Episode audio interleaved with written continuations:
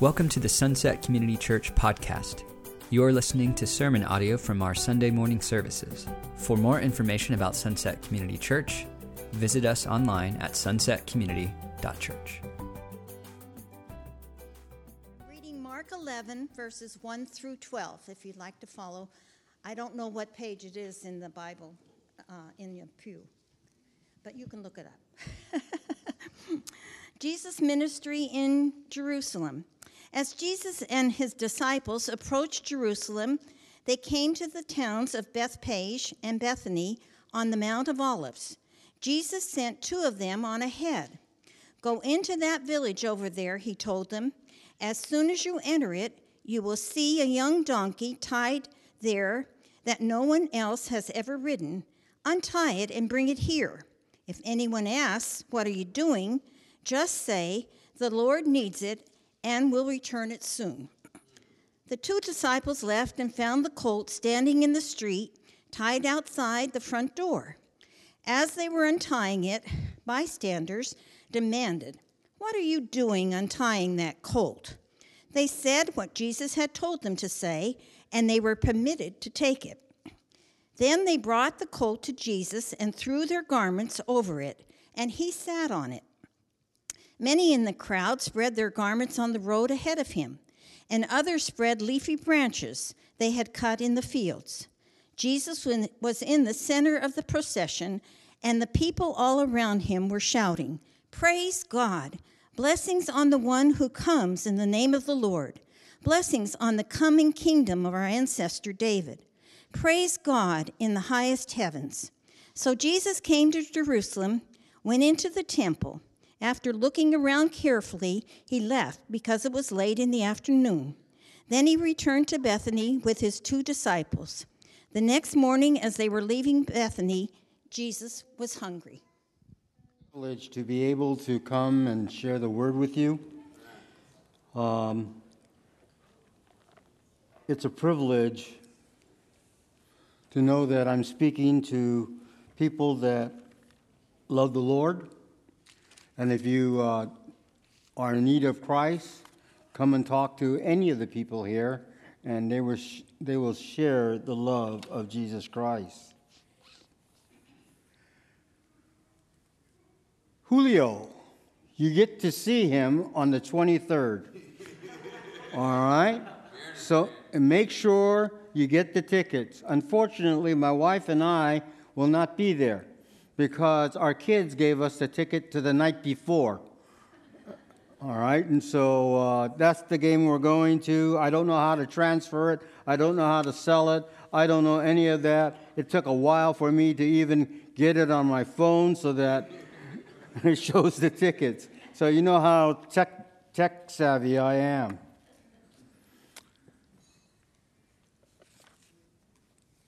As you have listened and followed in the scriptures that was just read, what did you sense? What did you see? As you read the scriptures, what is the main topic in this passage? And what you will find is not ever said, it's just displayed. This sermon is about humility. I asked my wife as I was preparing this, and I said, You know, this sermon is about humility. And she says, Yeah, good. And I said to her, But I don't have any humility. And she says, I know. I said, That's it, we're done. But beginning in verse 2 and ending in verse 12, the very first part, we see that God is fully, Jesus is fully God and he's fully man. He is God because he knows what's going to take place. He is man because he's hungry. We have a God that identifies with us, that has our best interest at heart. He knows who he is. He is God. He is man. We have a God that knows and identifies with us. How does that make you feel? It's not a lording it over, it's understanding that he identifies with us. In fact, it says in Philippians 2 5 through 7, it says, He humbled himself and became a bond servant. Not a servant, a bond servant. In the Jewish custom, when a slave was brought in, he was, hurt, he was called a servant. After the seventh year, he could be released and go somewhere else, do something different. But if he decided to stay with his master, he was called a bond servant. A bond servant means he's totally committed, totally committed to you, totally committed to what God has sent him to do. He's loyal. So once you receive Jesus Christ, he does not turn his back on you. Too often, I've seen people turn their back on somebody. He doesn't. He doesn't turn his back on you. He humbles himself. Before we go any further, let's look at the backstory. We have the rich young ruler, and then we have who is greatest in the kingdom. The rich young ruler. I don't know what he ruled over, but he ruled over something. It was too much to commit, it was too much to give up. There was a pride in his life, a pride that says no. If God were to approach you and tell you you need to change some things, what would you say to him? You can go screaming and kicking. In fact, there's a story about Martin Luther He's running away from the Lord, and it's in the rain, and he's running, and lightning strikes in front of him. He falls on his knees and he says, I give up, Lord. Is that the way we, you are and I am? Yes, to a certain extent it is, isn't it? A ruler. And then James and John want the honor and privilege of sitting beside Jesus. We all like to sit in the seat of prominence. But Scripture tells us not to go sit in the seat of pro- prominence because you may be asked to sit back there. It's better that you be called up than to be pushed back there. And James and John wants these seats. It's a pride thing. It says, we're the closest thing to Jesus Christ that you may have ever seen, because physically they were there. And then there's the request last week of Bartimaeus. Notice the contrast the rich young ruler and the great greatest in the kingdom. Bartimaeus says, when Jesus asks, What do you want? Have mercy on me. He doesn't say, I want to see. He doesn't want to say, Get me out of this. Have mercy on me. Humility. Humility is what Bartimaeus expresses right there. He doesn't, he doesn't say, I'm humbled and I want, you know, he doesn't say any of those stuff. Now, all of this is taking place as they travel to Jerusalem with a purpose. They are traveling. They are a traveling show, in fact, by the way, we see Jesus in the middle of the procession, and there's people in front and people, I don't know how many people. Sometimes we think that it's a big, big, big deal. I don't know if it's that big. In Luke 9:51 it says, "Now it came to pass when the time had come for him to be received up that he steadfastly set his face to go to Jerusalem." Isaiah 50 says, "He had his face like flint." He had a purpose, and he was going to fulfill that purpose no matter what. No matter what. As we have entered into Passion Week in the past, Jesus sends two of his disciples to go and get this colt. Go. Which two? Which two do you think he sent? He's nameless. They are not being recognized, except that they're sent. Was it James and John? Just to knock them down a peg? I, I remember my wife, my mom always saying uh, to somebody, Yeah, knock, knock Robert down a peg, a peg. Now you know why I'm so short. But who did he send? Why these two? There's no name. There's no reason given except that they're to go. You know, as a people, we would like to be recognized, even just a little bit. Yet here is no mention.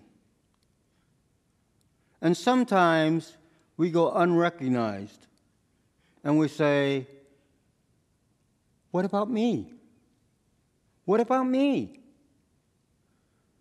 I'm important too. I remember in, uh, when I was playing junior varsity football, I was playing middle linebacker, and I came in, uh, uh, and uh, on one play, I tackled with a couple other guys we tackled the runner. And so then the coach at the end gives the statistics how many tackles you made. Uh, da, da, da, da, da, da, da, da. I wasn't mentioned of making a tackle. And I was incensed. I was part of that tackle. You don't have to give me the full tackle. I was part of that tackle. But I wasn't recognized. We always want to know what about me? Because we think we're that important. I've learned in life it's not about me. Did you know that this church is not about you? In a sense, it is, because church is about the other. So it's not about me, it's about you. It's not about you, it's about another. Church is for others, for worshiping Jesus Christ and to make him known. There are people that are serving today in the church, and we don't even know who they are. They go unrecognized, they just do their, their stuff. I have a conservative Baptist background. That's a break off from the American Baptist, which the Southern Baptist broke off from as well. Well, I was pastoring in this independent Baptist church in Dillon, Montana. The only Asian to be pastoring in Montana.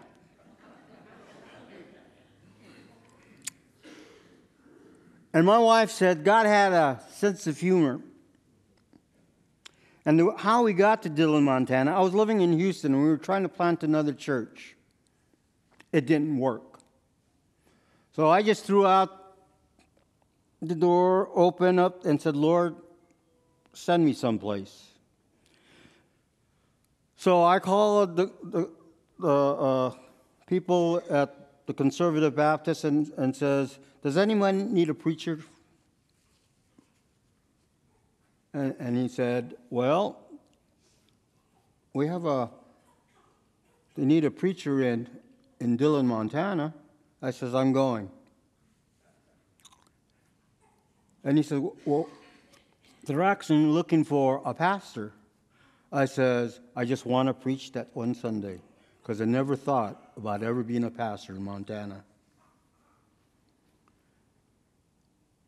So my wife says, once we got the call, about six months later, they did a whole th- thing on me because they asked, because I said no to them. And I gave them a process, and they did the process on me. And then my wife says, God has a sense of humor. He dropped this city slicker into the middle of cowboy country. I was thinking about wearing my cowboy boots. Make me a little taller.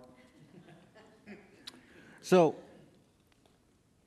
I'm in Dillon, Montana, and having a conservative Baptist, even though it was an independent Baptist, uh, uh, when, when they finally gave me a, wanted me to come, I said, you know, Baptists have a history, a history of being just gnarly.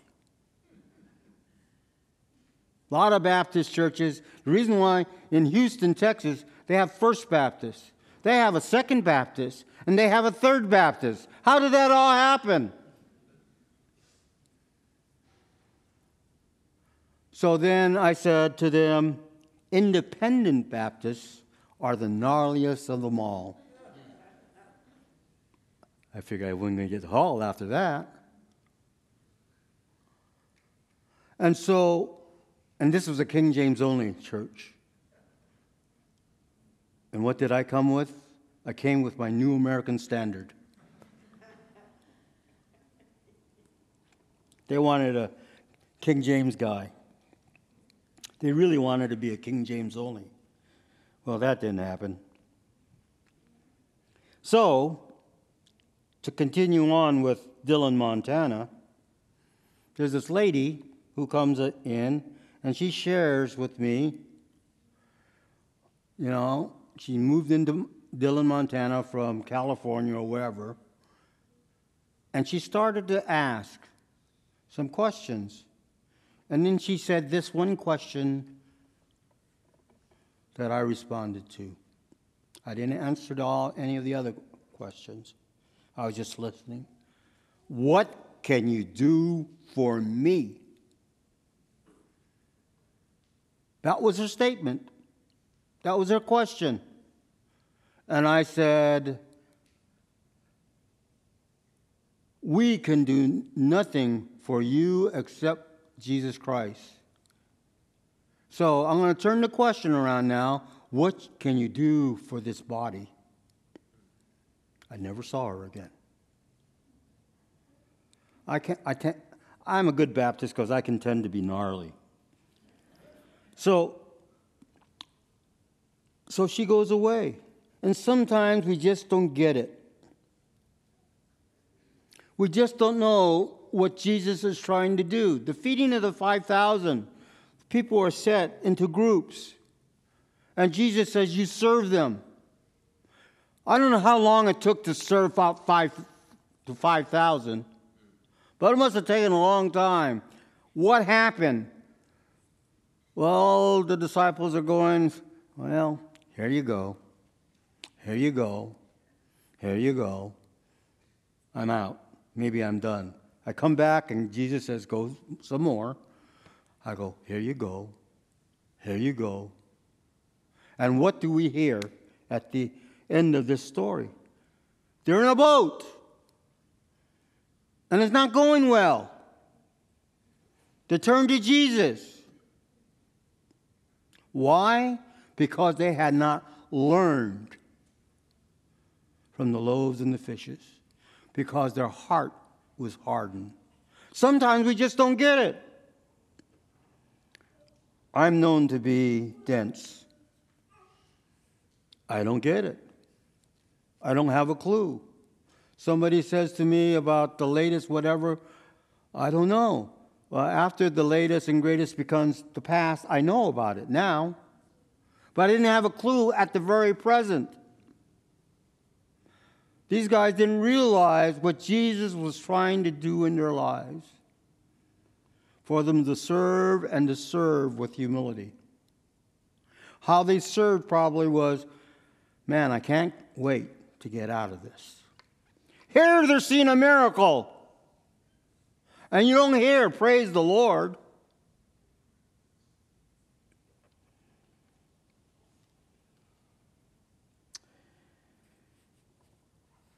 I had a African, I had a multi-ethnic church here in Seattle that I planted. It was a great church. Sometimes I wish I never left it.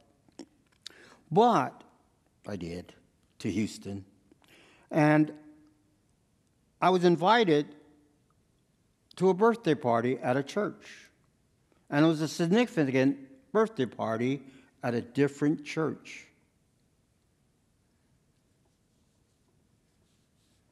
And it was an African American church. Now, I have preached in African American churches, so I said, okay, I'll go.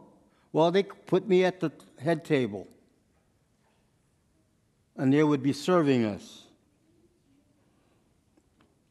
And this is what the First Lady did. She raised her glass because she needed it filled. She's the First Lady. Go and fill that glass. And that's what they did. On the other side, as we did this multi ethnic church,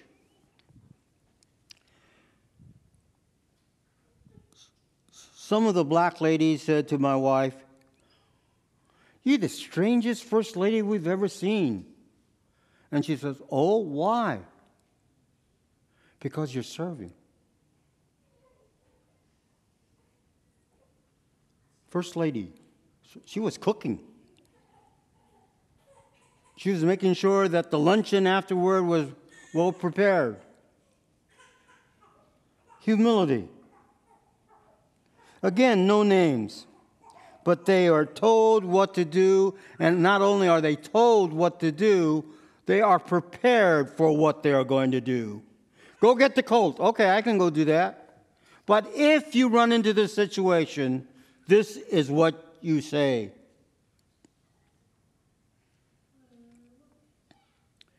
So not only were they sent, they were prepared for the circumstance that they were going to enter into. If Jesus gives us instructions, He will prepare you. We had a, a family come in and they wanted to be missionaries to China. And so I met with them with a bunch of other leaders from the church. And, I, and so we started to ask, What's your background? Who's sending you? How are you getting there? What are you going to be doing there? All those questions. Well, they didn't have a missions organization sending them, they were just going to go on their own. What preparation did they have? Oh, we prayed about it, and this is what we're supposed to do. Even if you pray about it and you know this is what you're supposed to do, you need preparation. When I was a youth pastor, Harry Twining, who has since passed away, told me, Bob, you're called for ministry. Go and get prepared now. Because I hadn't gone to seminary. I was just flying by the seat of my pants. And so I'm going out the door uh, for a youth thing. My, my wife says, What are you going to do? I said, I have no idea. When I get there, I'll do something. I was flying by the seat of my pants.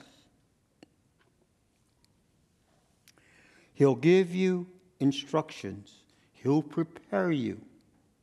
Well, we don't have Jesus sending us, in a sense. We do.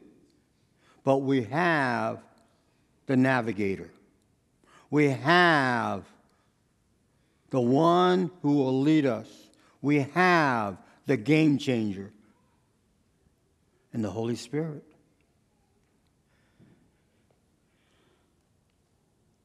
There are times in my life I am I feel dry as a bone, though. So, and Aaron mentioned the scripture.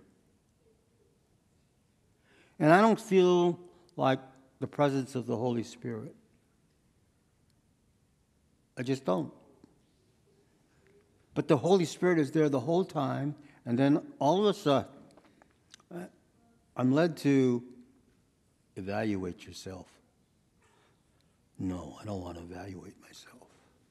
I don't like what I might see. But there is the guidance. There is the instruction. There is beginning of a preparation. It took me a long time to get a sermon from this passage. What am I going to preach about? Everybody's heard about the triumphal entry. I mean, it's Palm Sunday.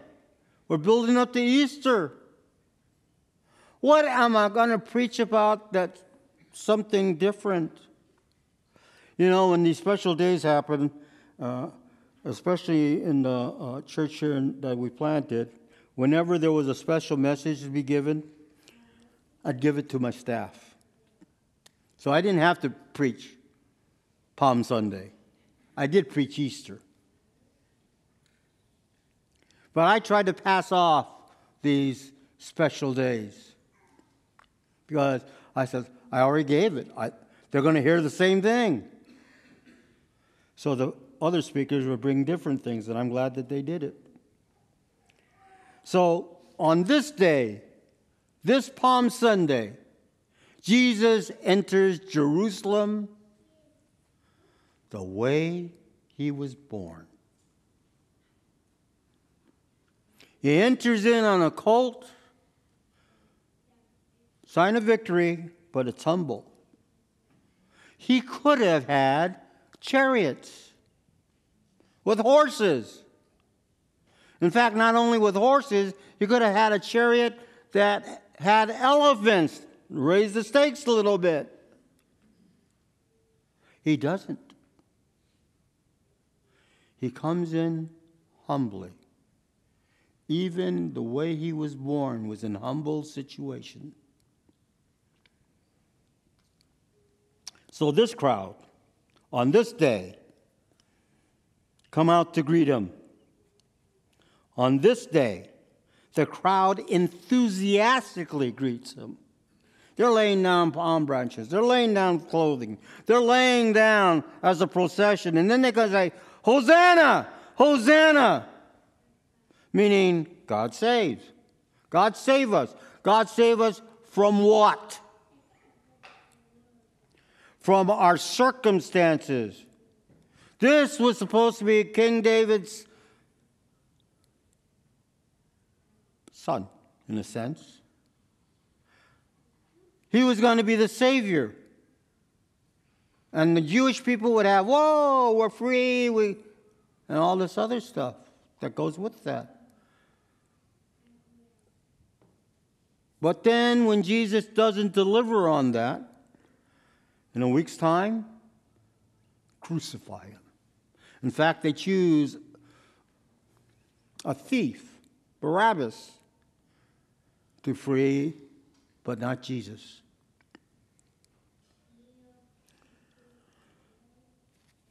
So they wanted to be saved out of their circumstances. And when they don't get what they want, they become a mob. It doesn't take long to become a mob. It happens here in Seattle. Something happens that these people don't like. They start breaking things. Another group, same thing. Doesn't matter what the group. So, whether or not we would like to admit it, we respond too often than we like to admit we are just like it's time. We respond, we may not have a mob, but I, you may have a rebel because I don't like it. So Jesus comes in, and he comes in humility. So Aaron said, We're going to go to this Mariner game, and, and who are we going to see? Julio! He is the worth the price of admission. Something good is going to happen, even if he doesn't have a hit. He does something. Julio! The bright and shining star. But have you ever watched him? Have you uh, ever watched how he carried himself? Have you ever watched him in pregame? He does not reject any baseball that's given him to sign. He'll sign it and sign it and sign it. Oh, he has his moments when he hits that home run, he has that bat flip. But really, it's really a joyous time, not a pump up and see me time. He's humble. He's humble. There's a song by Tim McGraw. My wife and I got the privilege of going to the uh, something to something tour at Key Arena. And so, uh, oh, Soul to Soul tour. And so the two would come, Faith Hill and, and Tim would come and sing their songs and then one would leave, and then one would do a whole set of songs. I told my wife in remark, and I says, How does she do this? She is up there dancing. She hasn't changed her shoes. They are spikes. You know, they are stilettos. And she's up there. Amazing. When Tim comes on, he's a whole different thing. But there's this one song. And the faces start to form behind them on a screen. People of all ethnicities, people of all religions, people of all. There was a big diversity. And the song was, and I love this song. As soon as I, I start hearing it on country radio, I make it even louder always be humble and kind. The other part of the verse don't cheat, don't steal. But the refrain is always be humble and kind. Why did that have such effect on me? Because I'm not humble. So we are to be humbled in a way. And that's tough, especially if you're loud like me, especially when you're outgoing like me. But you don't have to be loud and outgoing. You could be kind of guy that says, you know, I shook Julio's hand. Oh, that's great. How do you say it? When we were in Houston, we were in this my daughter and son in law were in this large church. And the pastor, who was a fairly new pastor, he was throwing up a baseball. And he says, You know what?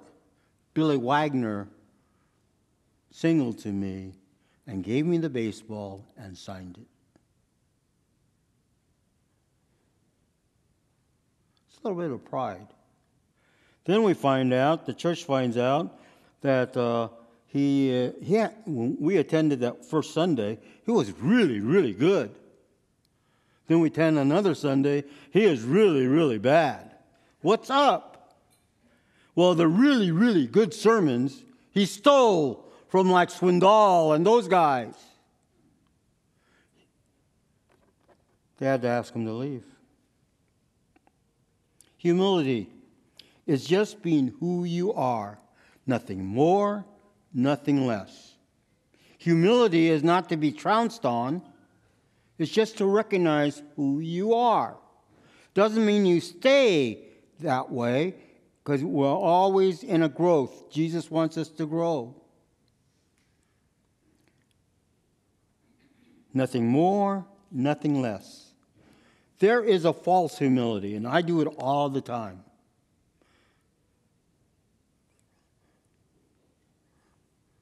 I'm not going to stand back there because Andrew doesn't stand back there after he finishes. But I used to, and people will come and greet me. Good message, Pastor. Well, I try. Good message, Pastor, all along the way. Good message. And I'm trying to be humble, but it's a false humility. I know I delivered the goods, but I don't want to show it up.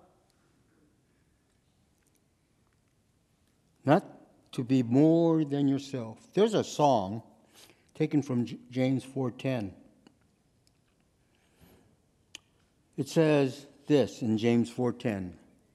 Humble yourself in the sight of the Lord, and he will lift you up. I didn't get it to Aaron fast enough. So, how many know that little chorus? Well, I got two, I got three. Do I see four? I got four, I got five, I got six.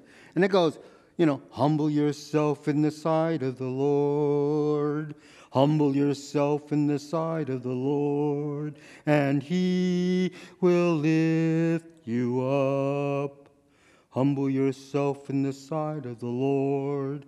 Humble yourself in the sight of the Lord, and he will lift you up higher and higher, and he will lift you up. It's God's doing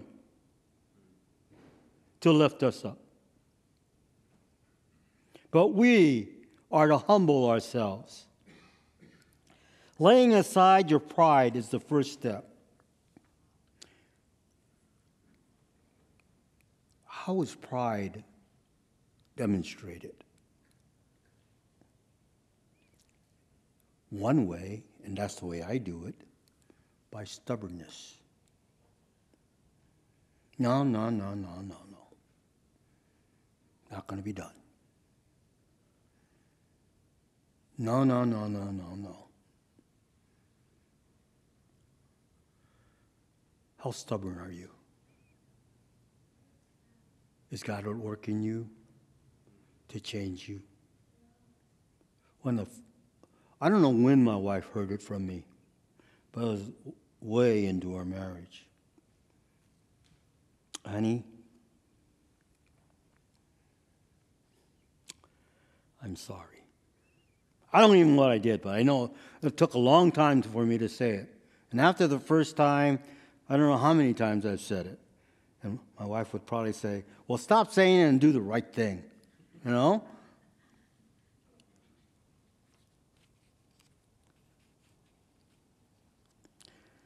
Romans 12:3 says, "Don't think more highly of yourself than you ought, but in humility." Again, humility is not mentioned in this passage. Humility is really recognizing who you are and then to come before the Lord. Are you a bondservant or are you just a servant?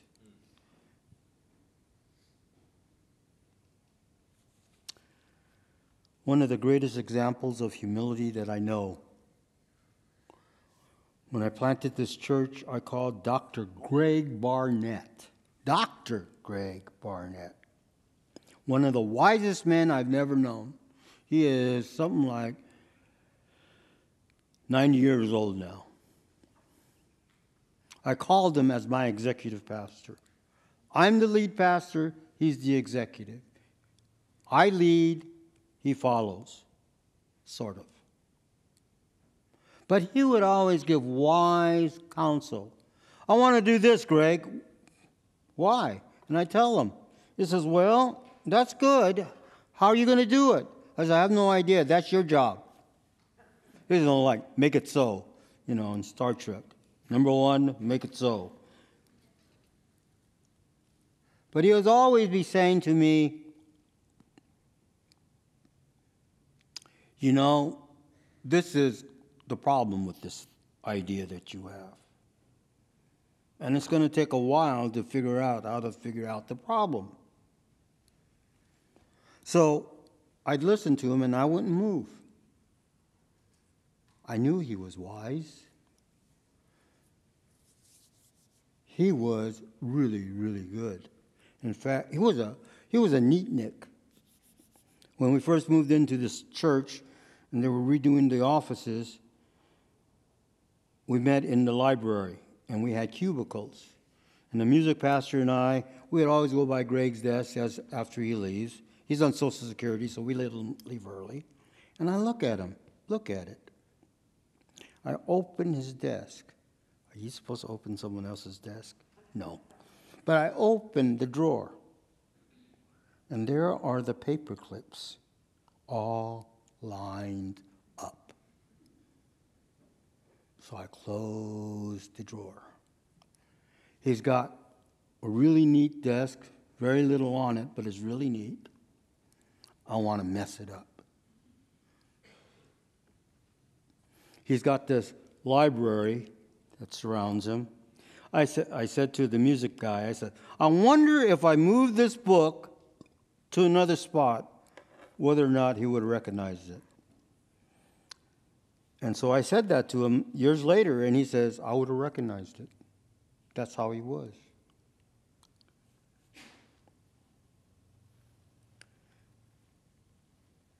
And I would listen to him. He was my pastor. Every pastor needs a pastor. This one happened to be on my staff. He was wiser and smarter. He could do things that I just could not do. And this is what he says. So the two disciples are sent. He says, We don't have to do, we get to do. We don't have to do, we get to do. And it's from him that I learned humility and how far, far short I am of that. May you always be humble and kind. Let's pray. Father, thank you.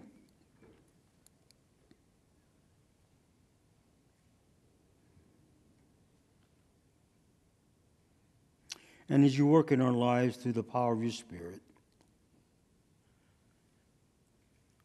reassure us of your great love. But also show us how to be humble. Thank you, Lord. Thank you that you loved us so much. You came to earth. Thank you, Lord. You loved us so much that you would save us from our sin because we can't do it our own. And so, in humility, we come to you. And may we always be humble and kind. In Jesus' name, amen. You've been listening to sermon audio from Sunset Community Church. Sunset Community Church is located in Renton, Washington. For more information, visit our website at sunsetcommunity.church.